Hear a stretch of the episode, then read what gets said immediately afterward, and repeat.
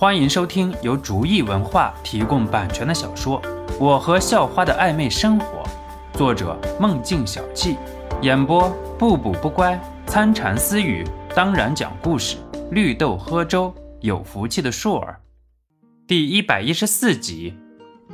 是啊，我这儿有人帮忙，还有男人在一起，怎么都好说话。有些女生啊，唉，太难相处。肖诺在一旁感慨道。你说什么？崔福离立马变了一个姿态。告诉你，我爸给你面子，不代表老娘一定要买你的账。崔福离以为肖诺是在讽刺自己，立刻就不愿意了。什么？肖诺明白了崔福离的意思，只能在一旁苦笑。什么啊？我没说你，我是说心妍的同学可能会有难相处的。肖诺说着。却感觉后背突然一阵凉意，这次又是什么玩意儿啊？肖诺自己在嘴里咕哝着：“啊，小心！”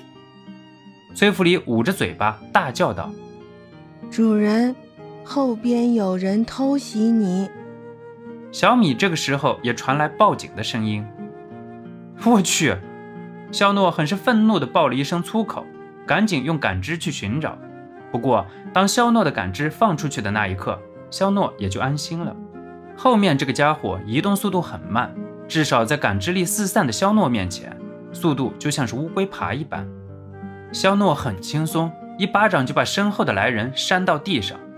这一巴掌自然没有用很大的力道，最多就是让人躺倒在地而已。肖诺害怕用力太大能把这人给打死。怎么是你？肖诺看到躺倒在地上的人。正是刚才的冯华飞。哎呦，疼死我了！冯华飞在地上叫嚷着，活脱脱像是快被人打死的狗。我说你们两个死人啊，赶紧扶老子起来啊！冯华飞冲着身后正在赶来的两个人叫嚷着。原来整个学校的男生住在一个公寓楼，冯华飞正好带着两个狗腿子要去吃饭，看见肖诺和崔福礼两个人。在男生宿舍的走廊上一起走着，很明显，崔福离是帮助肖诺整理内务了。然后冯华飞气不打一处来，结果被人一巴掌打倒了。我说你是智障呢，还是身体有残疾呢？明明是你偷袭的别人，却被别人转身一巴掌给打得哭爹喊娘，我都觉得羞耻啊！哎呀，我要是某些人啊，我就趁早回家。找个来嘴吃算了。崔福离在一旁嘲讽道：“乖乖，真厉害。”肖诺小心嘀咕道，甚至不自觉地抹了一把冷汗。看来这个崔福离以前对自己特温柔，现在才是发挥真正的功力。小黎，你这么对我好吗？我明明是弱势的一方，被人打了，你都不帮我说话。冯华飞在一旁故作委屈地说道。自己没本事被人打了，你是在搞笑吗？我帮你说什么？美女自古配英雄，你这样的熊包蛋，将来能不能有老婆都会是一个难题。崔福离接着在一旁叹息道：“就等你这句话。”冯华飞噌的一声从地上爬了起来，似乎刚才被打的根本就不是他。你刚才可是说了，美女自古配英雄，是吧？我要是赢了你，是不是就考虑咱俩的事情了？冯华飞像是听到了，中了魔杖。你呀，没戏。姑奶奶只能说到这儿了。崔福离都感觉词穷了。哎，姐姐我词穷了。讽刺这种脸皮的人，也是需要一定的知识储备的啊。小伙子，靠你了，给姐姐出口气。崔福离对一旁的肖诺说道：“哼，就你了，臭小子，你敢不敢和我打？